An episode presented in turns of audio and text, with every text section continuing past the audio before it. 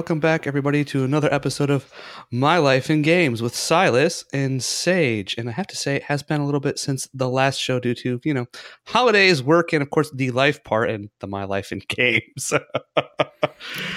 oh, We have but those. anyway, yes, yes, yes, we have lives that unfortunately, you know, some things take over other parts of your existence.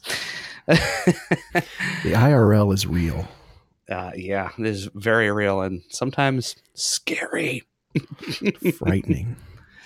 Uh, so, Sage, since it has been a little while, uh, of course, um, as we know from last time, you went full time streaming and things like that. So, uh, obviously, you've been you've been busy uh, as that is your work now.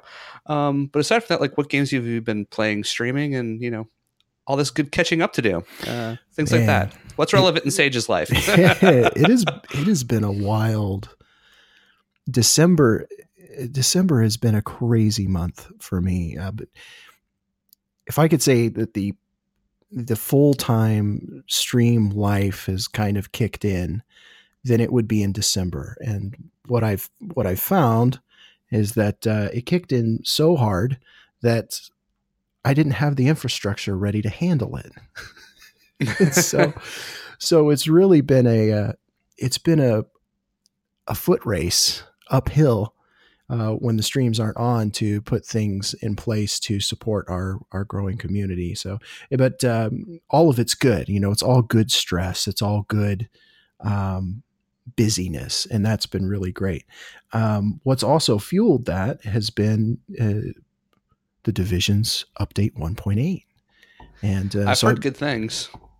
yeah, we've got a lot of people that had disappeared back in the 1.3 days. Of course, that's back in, you know, year one, early year one, 1.3. And, um, and uh, so it's it's really interesting to see a lot of people returning to the game and playing it religiously again. And then there's this influx of new people that have never played the division. They're like, should I pick it up? And for a little bit there, I think Ubisoft had it uh, uh, across all platforms the deluxe version was like 60% off. So you could pick it up with all the DLC for super cheap, and you can still get it super cheap.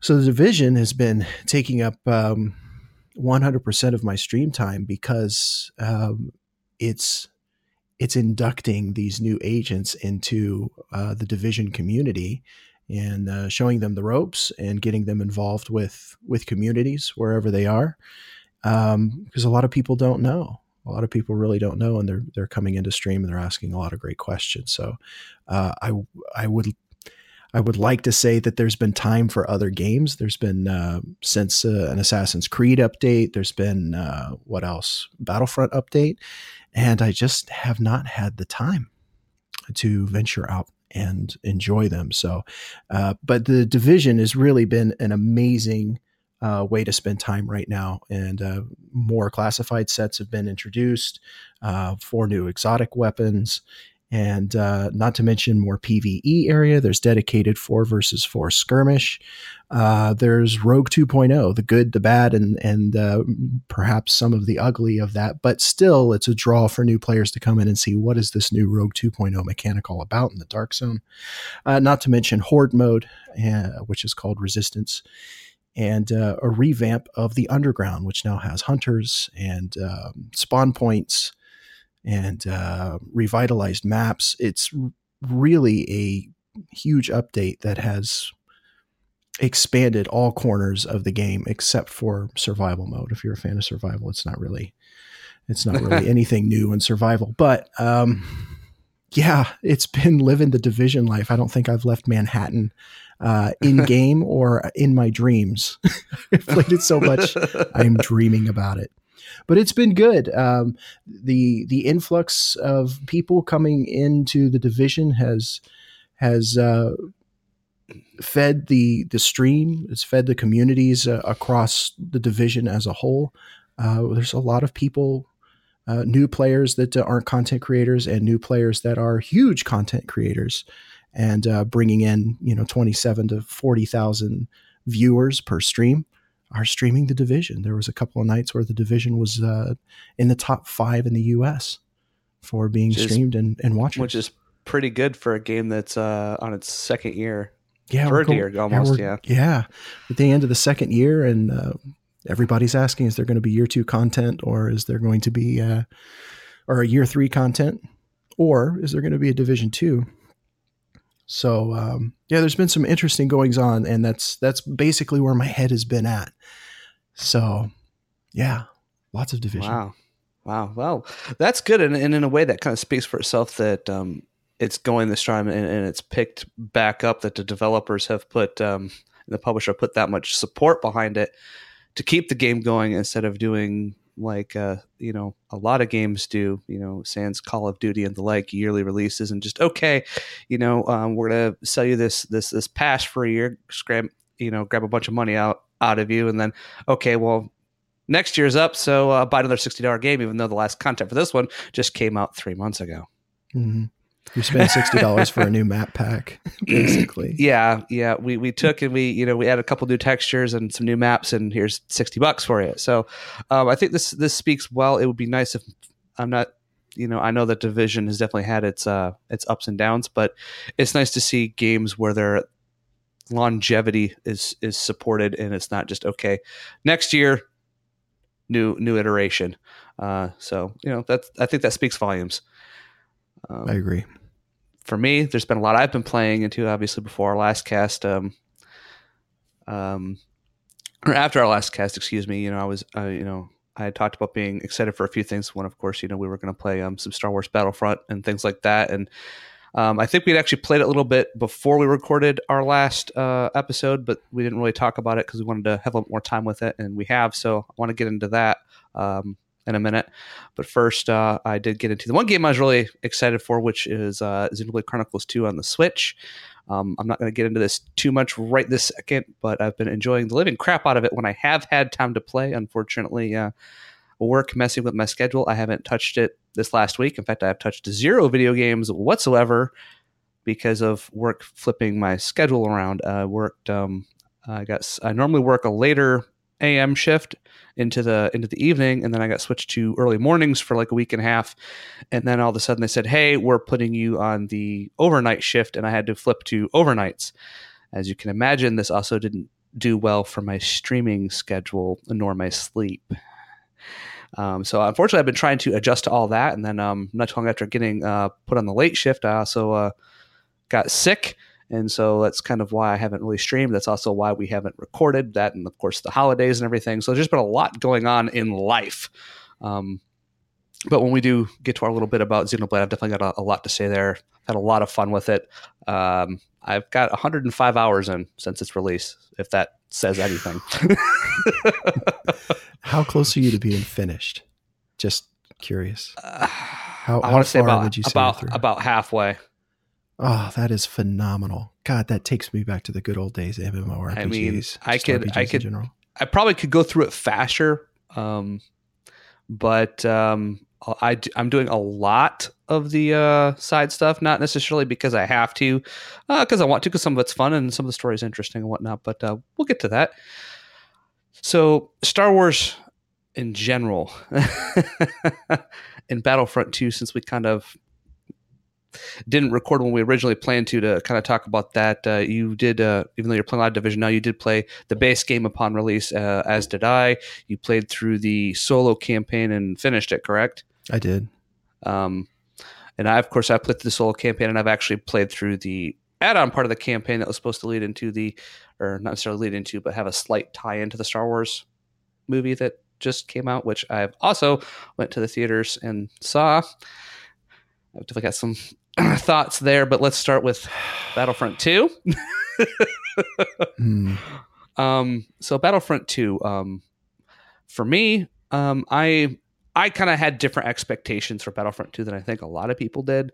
I didn't, and I, and I know I brought this up in the uh, in the previous episode that I mostly I wanted to play the single player. That was my big draw. Um, if it wasn't for that, I wouldn't have bought it on release.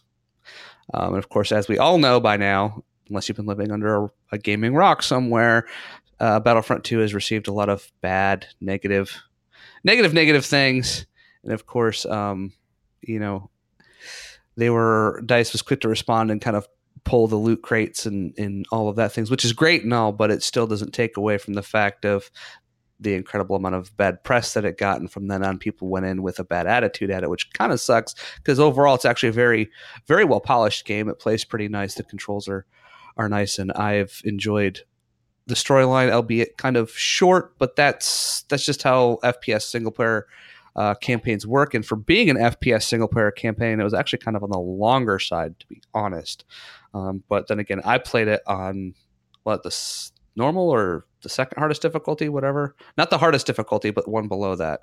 Uh, at any rate, you know, and I went through it and I enjoyed it, and you know, I kind of went through it. I think in a few PlayStations, I, in less than a week, I cleared cleared through it. It was like four or five days, something like that, a few hours each day. But I had a good time with it. I enjoyed the story for what it was. I thought they did a very good job representing, um, you know, the characters really well. That bringing in the new ones, and of course, uh, you had enough feeling, um, in particular when it came to uh, certain uh, characters that ended up being just some really really bad douchebags uh, that you know you didn't like them, and and that's that's good that uh, that you feel that and um I think Luke was represented well in the game and how he was as far as after uh, what would be Return of the Jedi and whatnot and what he was doing. They did a good job that way. Um, in the Battlefront 2 solo story, even though you only saw a little bit of him, it was still it was enough and it made sense and it was good. So I enjoyed that. I enjoyed the single player campaign. I did play a little bit of the multiplayer, and I felt that was definitely improved from the first Battlefront game by a lot. Um, it was definitely a lot easier, at least for me, to jump into it and be able to play without just constantly getting demolished 30 seconds in or, you know, other issues happening where it was just taking too long to really feel like I was getting somewhere. I felt like the pacing is a little bit better on this one, but uh, I haven't jumped in recently.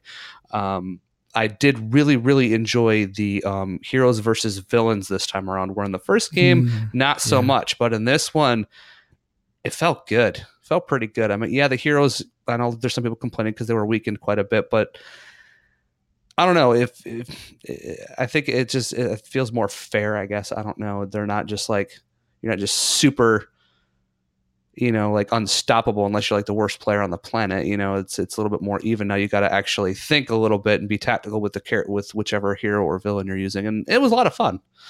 Um, how was it? Uh, yeah. So how was it for you, Sage? I mean, what was your thoughts on it? well, As someone I, who's really excited for it, I was uh, to the point where I pre-ordered it, and uh, and I wasn't disappointed with it at all. I went into it after seeing Rogue One. I saw Rogue One very, very late, and um, and I'll leave it there. And I, I'll say that I was craving a more traditional Star Wars story, um, with uh, with the lows that get go go high, and and the bad guys that turn into good guys, and you know the the betrayals. And I, I just I was looking for something that was straightforward and a traditional Star Wars story. And to me, the Battlefront 2 storyline, I played it in the hardest difficulty right off the bat. And uh, as I was going along, finding all of the little side, you know, crates that you find. And um, to me, it delivered at every point. And uh, especially considering that it's a first person shooter, with an FPS, you're not going to get Knights of the Old Republic length of storyline no. or Star Wars The Old Republic or Witcher 3 or any traditional Skyrim RPG ish storyline. It's just not going to happen. But when you look at it pound for pound, for a first person shooter, it delivered a lot of not just storyline, but um, an underlying glimpse as to what was going on at the time of the end of Return of the Jedi and then you know, after that, shortly thereafter, and then some long term. I think they did it justice and uh, they added to the little bits, they added little bits to the big picture that we already knew. And that was critical in the storytelling, um, coming, coming across believable as opposed to you know, some other Star Warsy stuff that we'll talk about later. So, as far as the PVE was concerned, we just lost Silas.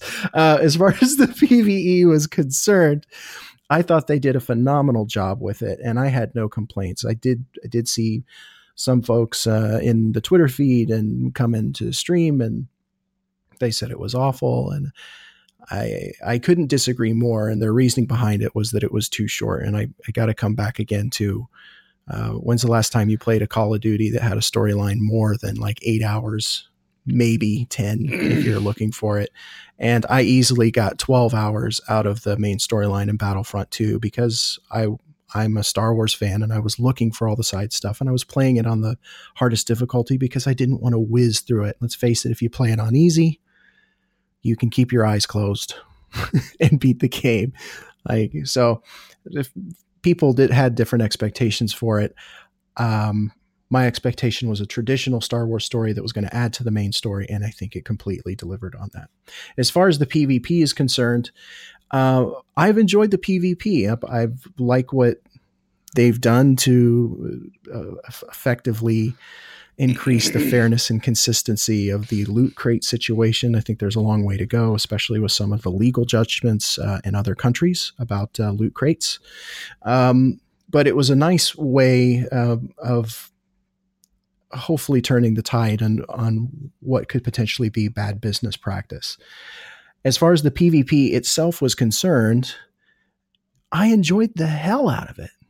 I thought it was a lot of fun, and you've got this pretty heavy grind to uh, get the items that you want and get the items that you need. Granted, I don't agree with everything that the system has to offer, but the PvP play itself was was wonderful. And like you said, the heroes and villains when we played that together, that was my favorite thing to play. Before it was clunky in Battlefront 1, there's long wait times. Once yeah, you get in a in a solid group, you're in you know, and it in new mission pops up, you know, it's like 60 seconds tops and you're into a new one and you can, you know, play as your favorite hero that you've unlocked.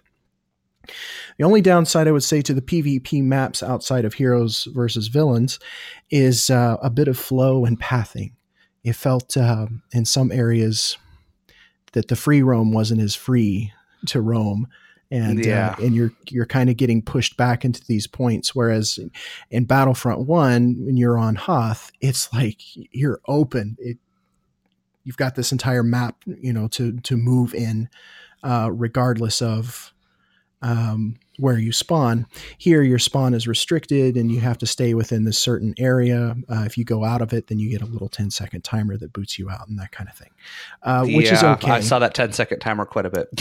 yeah. So it's okay to keep everybody compact. I see why they did that. But the, to, in my opinion, a majority of the maps weren't pathed properly or, and they don't flow properly. Um, because of their size and uh, adding that restriction uh, further exacerbates that issue. Uh, but the PV play, PvP play itself, I thought was phenomenal. Um, I, they come out with some new maps, and I, I think they'll probably address that. But uh, the PvP as a whole, I really did enjoy it. Mm. I, I have to say, I pretty much what little I played of the of the PvP, I know you you played more of it than I did. I can definitely attest to and, and agree um, to pretty much all of your comments, good and bad, um, and especially with with the maps. Like I said, there was a few times where I definitely got that little timer, and I'm like, what, what, what? but outside of that, um, like you said, as far as the fluidity of the controls and and how it played, it, that was good. So some tweaking, it could definitely be a lot better. Um, however there is a big thing, you know, with the whole situation again with like the loot crates and stuff. Really, I think um, they really took a hit with uh, with all that happening. Um, it was mm-hmm. probably maybe it was a calculated risk on their end because other types of games were kind of having that kind of thing in it, and so maybe whether it was EA or you know whoever in the in the chain that that made this decision, whether it was developer, publisher, both, whatever, somebody made this decision, and you know people were not happy with it at all. And, well, when the internet's unhappy, things roar. you know, the, the, threats roll in. yeah, it's crazy. Um, you know, in, in, on one hand, I get it. You know, um, but on another, it's a game. Um, one thing I think not that I'm going to defend loot crating or in-game monetization and you and I've had kind of uh, some topics, you know, on this before. Where we've kind of discussed a little bit about DLCs and things mm-hmm. like that. Um, there's a fine line, and, and we've discussed this before with DLCs and, and good practice, and then just outright money grabbing. And you got to be careful because you go too far one way, and people are not going to be happy. Um, so it's still one of them things you got to be careful what you do, and something like that, it just you just crapped on a lot of people's Cheerio, Cheerios, and now this game that, while it does have some flaws overall, pretty solid. But I think when you already have this problem on top of it, people are already coming at it in a negative mindset, and so I think that just kind of inflated any other issues that it has. Yeah, you know what I'm saying. Um, and I think sometimes, you know, we get a little carried away like that in our mindset, whether it's it's a game or movie or whatever.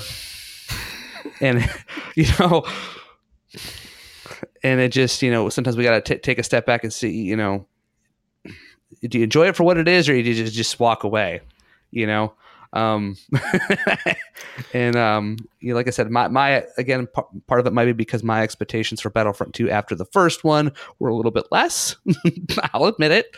Um, but the story part, it it came through for me. The story for me was you know all all that I hoped for. So I'm I'm happy with it as far as that goes. Um, now the MP and stuff, of course, is where a lot of people got it for. So if there's some issues there, they definitely need to be, you know, um, worked on and tested to. But uh, I guess what I was kind of leading into for you, Sage, is do you feel that you know all the the negative that came out of the loot crate thing? Do you do you feel that, that affected the game a lot, or you know, what's your thoughts on that?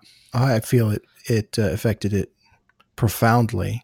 Uh, there's there were popular uh, voices in the division community that have that have branched out, and I'll, I'll mention who it is. It's SkillUp. SkillUp is has been doing division content forever, but he's branched out into many games. He's he's got a tremendous following, and um, uh, his thoughts on the matter were very clear. And it seemed that people uh, were taking some of his thoughts even a step further by even purchasing the game. You were supporting the loot crate mentality. And um, here's the thing I don't take life quite that seriously. I get it. I get it. We have principles and we have integrity. I'm not going to buy the loot crates, but I, am not going to throw the baby out with the bathwater either. It's Star Wars and I want to play it. That doesn't mean they're they're going to get my 60 bucks, but they're not going to get my additional funds because I'm buying loot crates to have an advantage in PvP. There's a difference. Now, if you decided that it was so underhanded and and uh, lacked it, uh, integrity altogether, is completely couthless, and don't want to support them anymore as a gamer, I I totally understand that. Where the line stops is where gamers start attacking other gamers who make the decision to purchase it without, um, you know, what they do with their money and they do with their time is completely up to them. But you know, if they're still going to enjoy the game, then um, uh, without purchasing the loot crates, then you know I don't think that that's uh, beyond their prerogative to do that, and I don't think that that affects their sense of justice or integrity um, to do so. So, it, the fact that it got down to such fine lines as gamers that we actually began to infight and start taking sides over this issue um, distracted from anybody you know there's the observers that are outside of those two or three groups that are watching this and now because they see the conflict they don't want anything to do with the game.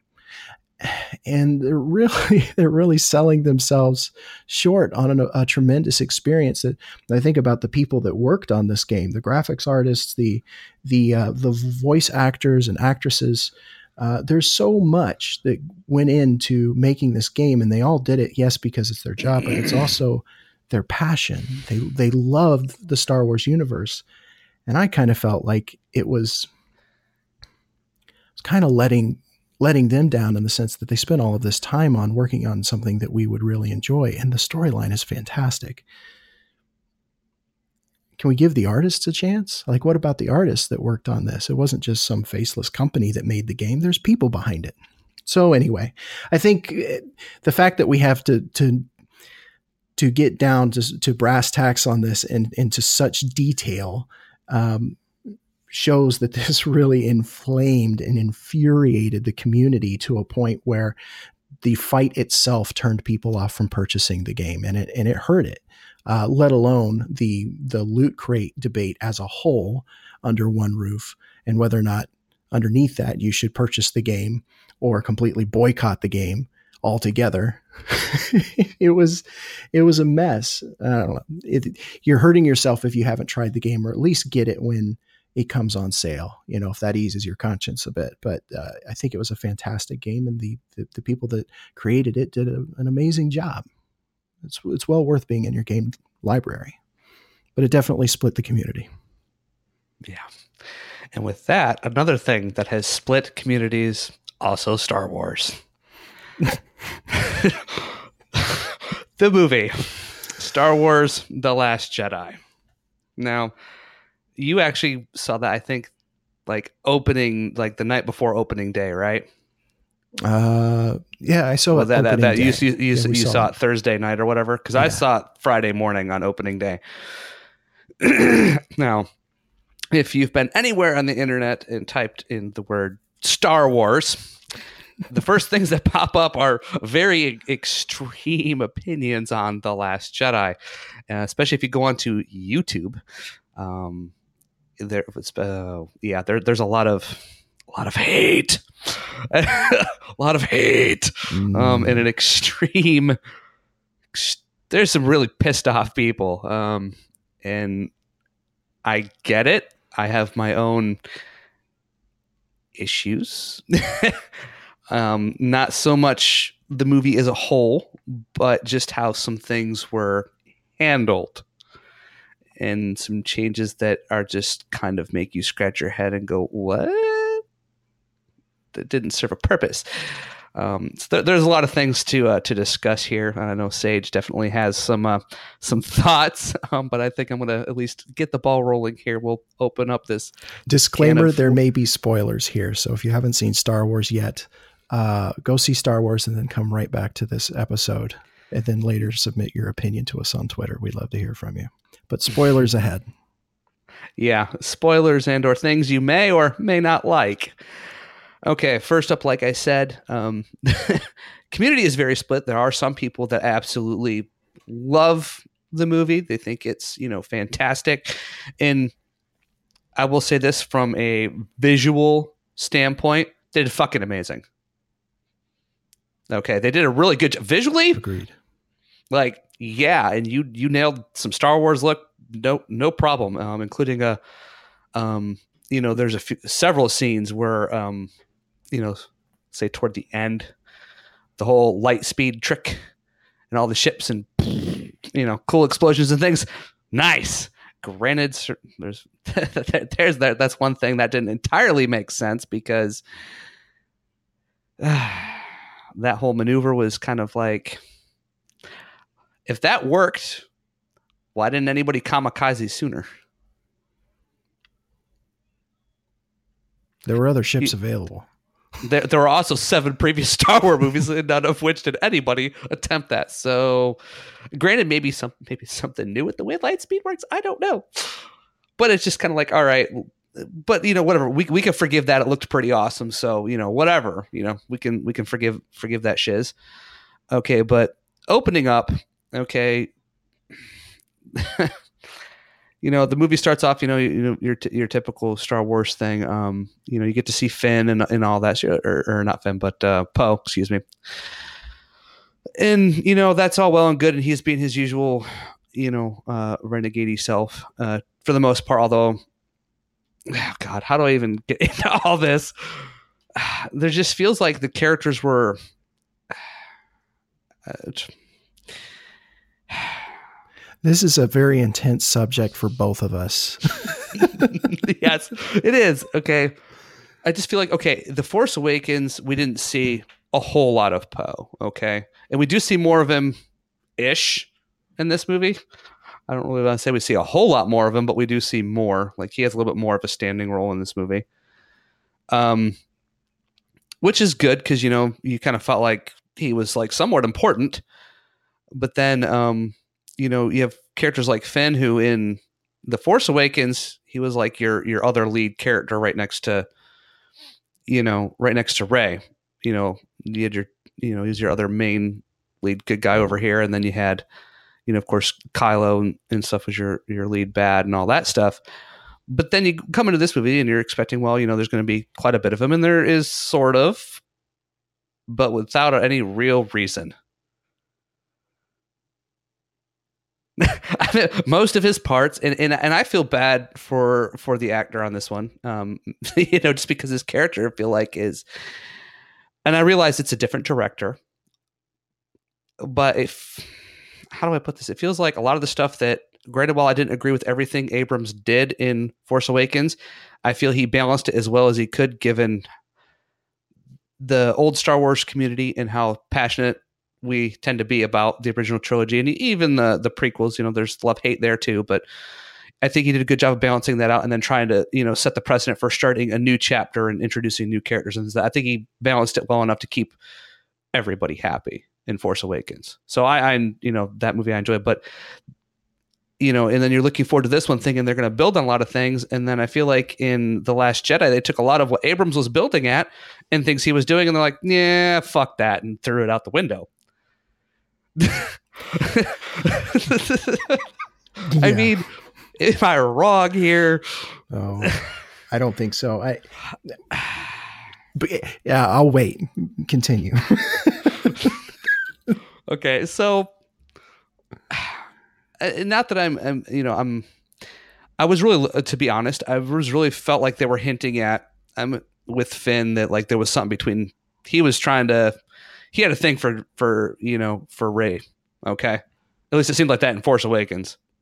Yeah, right. It seemed like that a little bit. And then I get it. You know, things change, stuff happens, and then in this one, there's not really much thought given to her, and he's hanging out with Rose on some pointless little mission. Essentially, they just okay, we're doing this so he has screen time.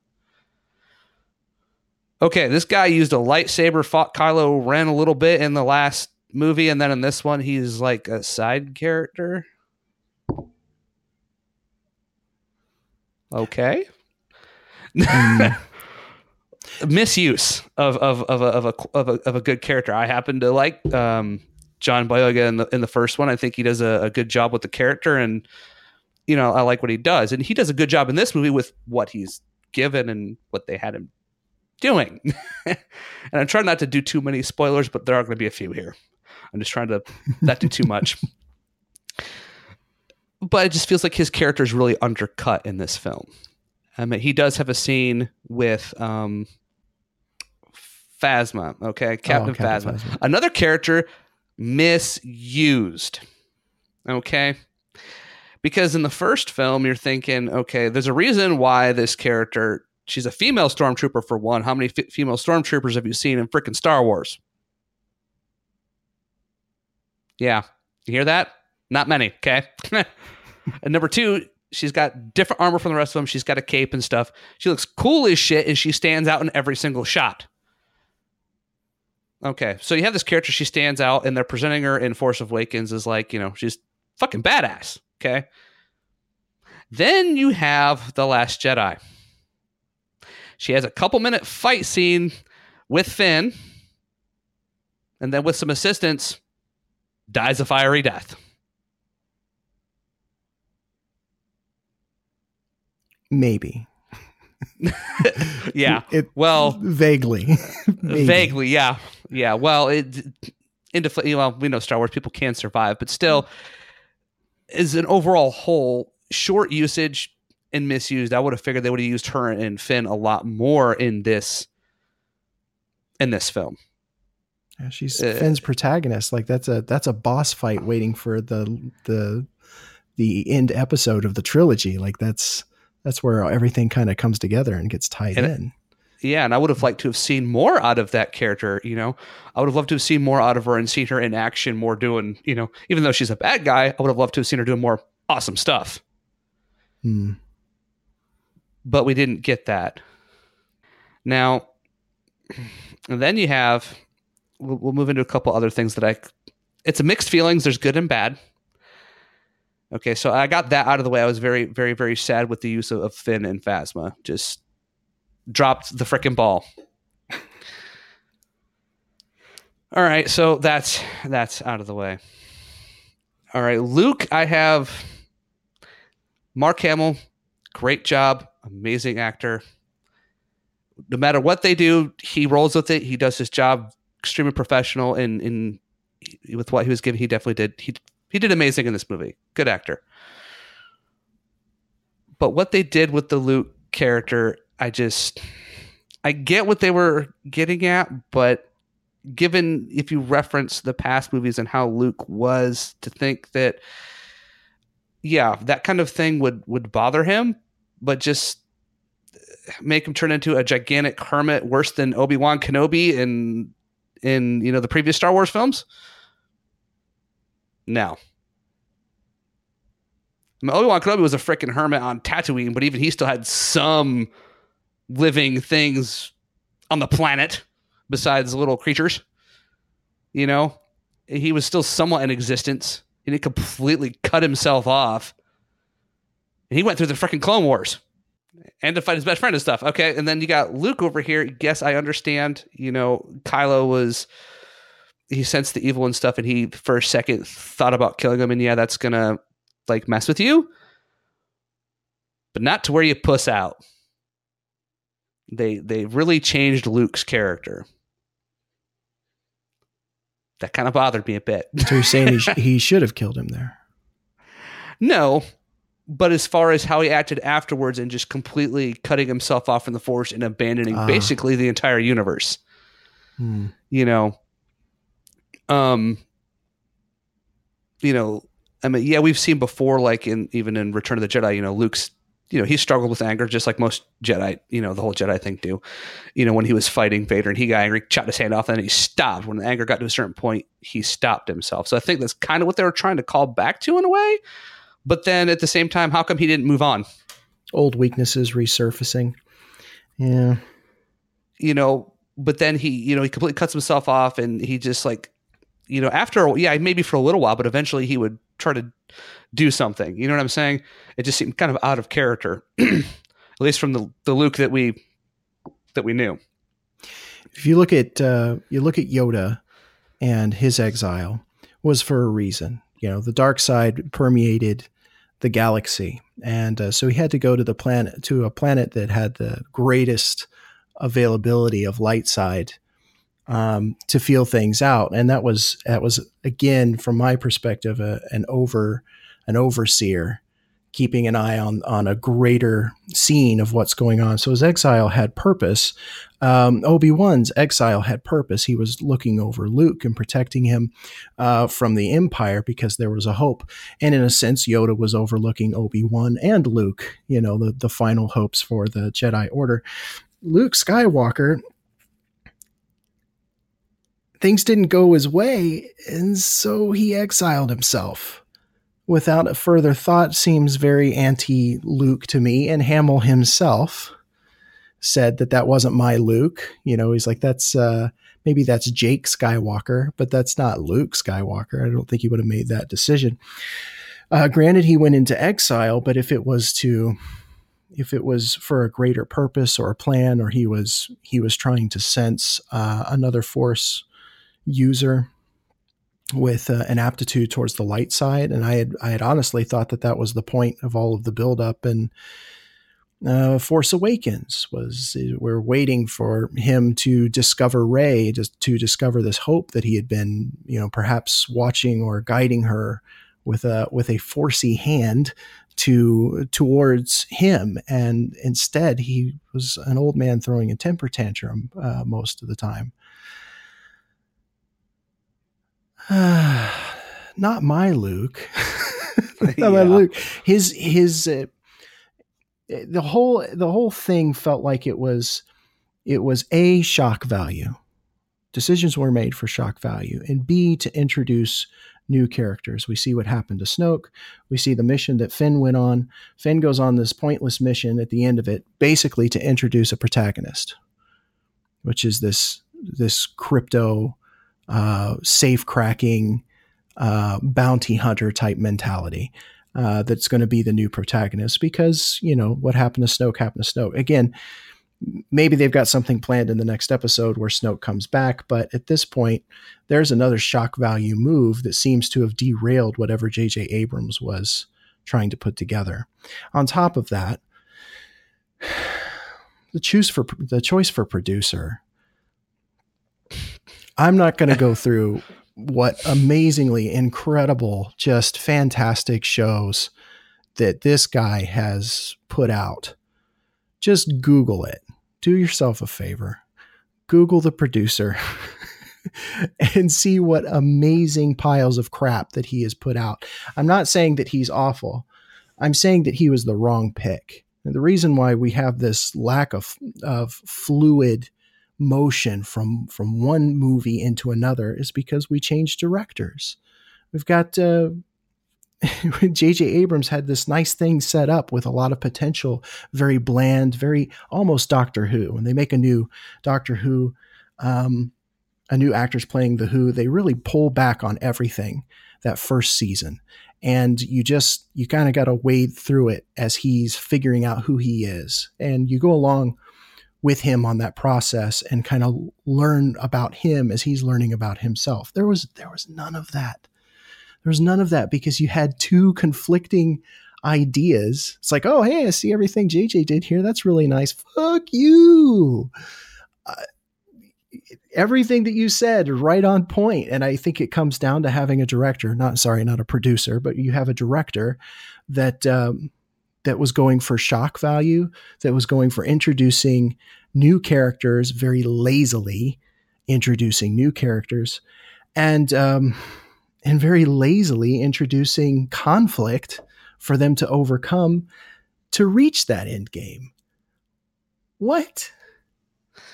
If a millennial produced this movie, this is what we get. Yeah, I mean, uh, there are better choices. I see what Disney's trying to do, and uh, but the fact that they felt that they had to change directors, or maybe J.J. Abrams really didn't want you know to do it again. I don't really remember, but um, I don't think they picked somebody that was was the right pick. Overall, wasn't the movie good though? I mean, I enjoyed it. Overall, I mean, if you if you try to look at it from without you know picking too much apart certain things. Overall yes it was it was an enjoyable movie. It was worth watching. It just coming from a star wars standpoint it was just in continuing things there's some things are definitely misplaced. Um, and you're talking about what happened with snoke. Um, that's another point of contention i kind of have. And, and they they can they could have a plan for that. Maybe it was some sort of a false imagery or something as far as how that went down, whatever. But it was cool how they did it. I had to the the effects were great. yeah. On on that point again, the visuals and of course um, the battle with the Praetorians and stuff uh, with Kylo and Rey was that was great. That was that was great, and them fighting over Luke's old lightsaber and all that stuff. That was fantastic. Yeah, that was great. Uh, but again, the thing with Snoke, it kind of goes like again, you know, talking about you know throwing away. You know, JJ was building this up, and then it's like, oh, let's throw this away.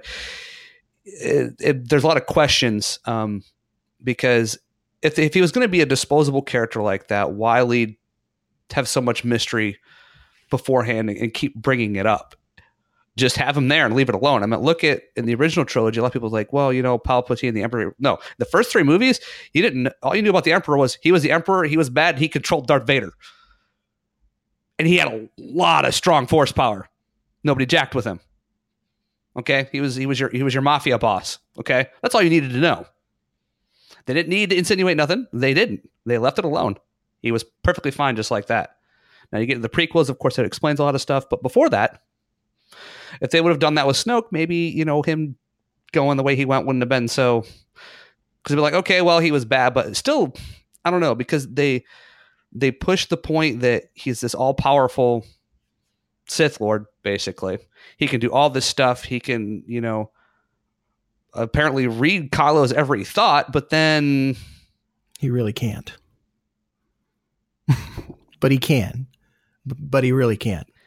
So now either that says one of two things. Either A, Kylo is more powerful than he's been given credit for and was deceiving Snoke for a long time, which actually might be interesting if they go that way with it but at least it would explain it. Show us, give us something as to a reason, you know. I wouldn't say that we're impatient for answers, but the process in which we got to this point makes little sense. Yeah, and that's uh, the thing. And at the end of it, I mean, it's littered all over the internet.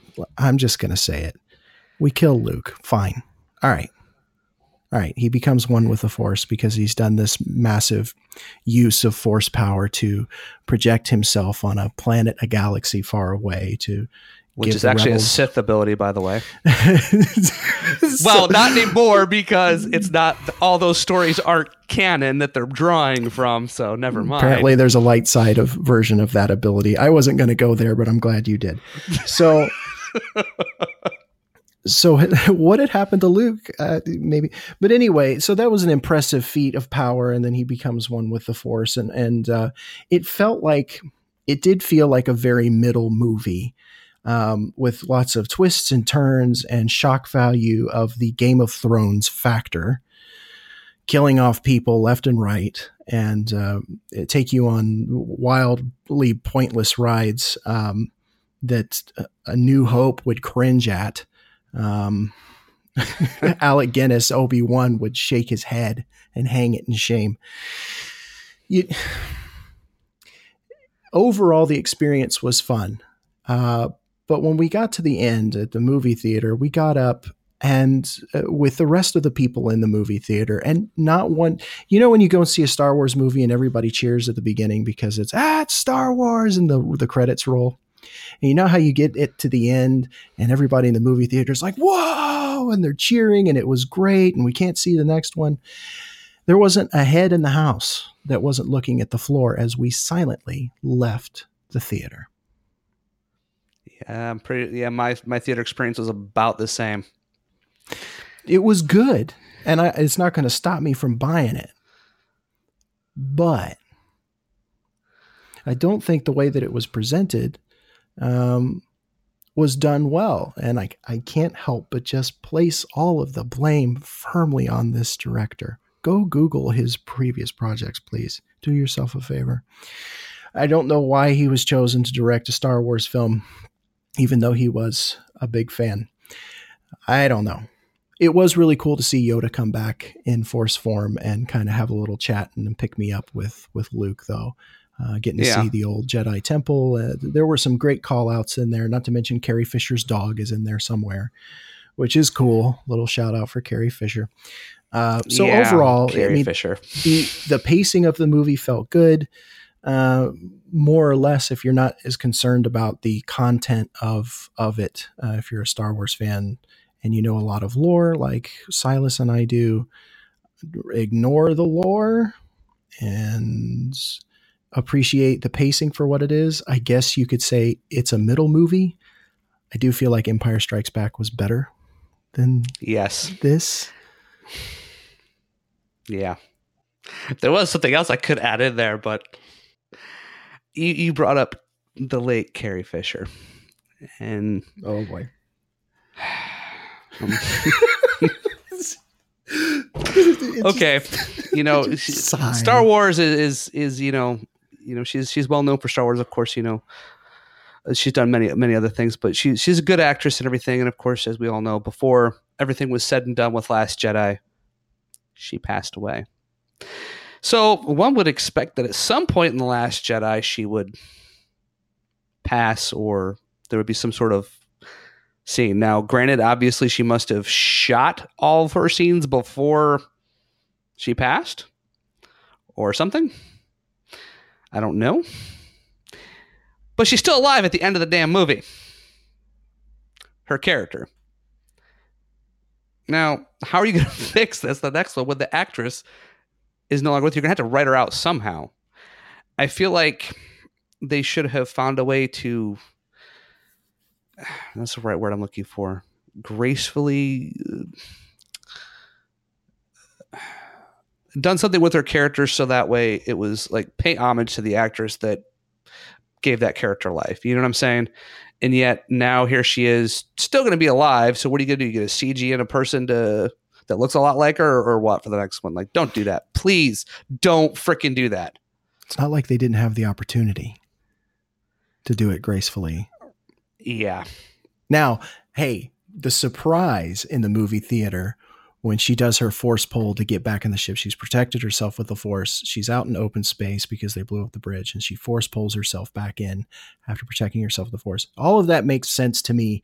Again, she's she's a, a force to be reckoned with, but she's force neutral and she applies all of her mental powers and her ability to sense things into diplomacy and, and running the, the rebellion. She had no interest in becoming a Jedi. But that doesn't mean that during all of her time that she wouldn't have had a little bit of force training with uh, Luke on protection. As a matter of fact, I would have I would have imagined that he would have insisted on a little bit.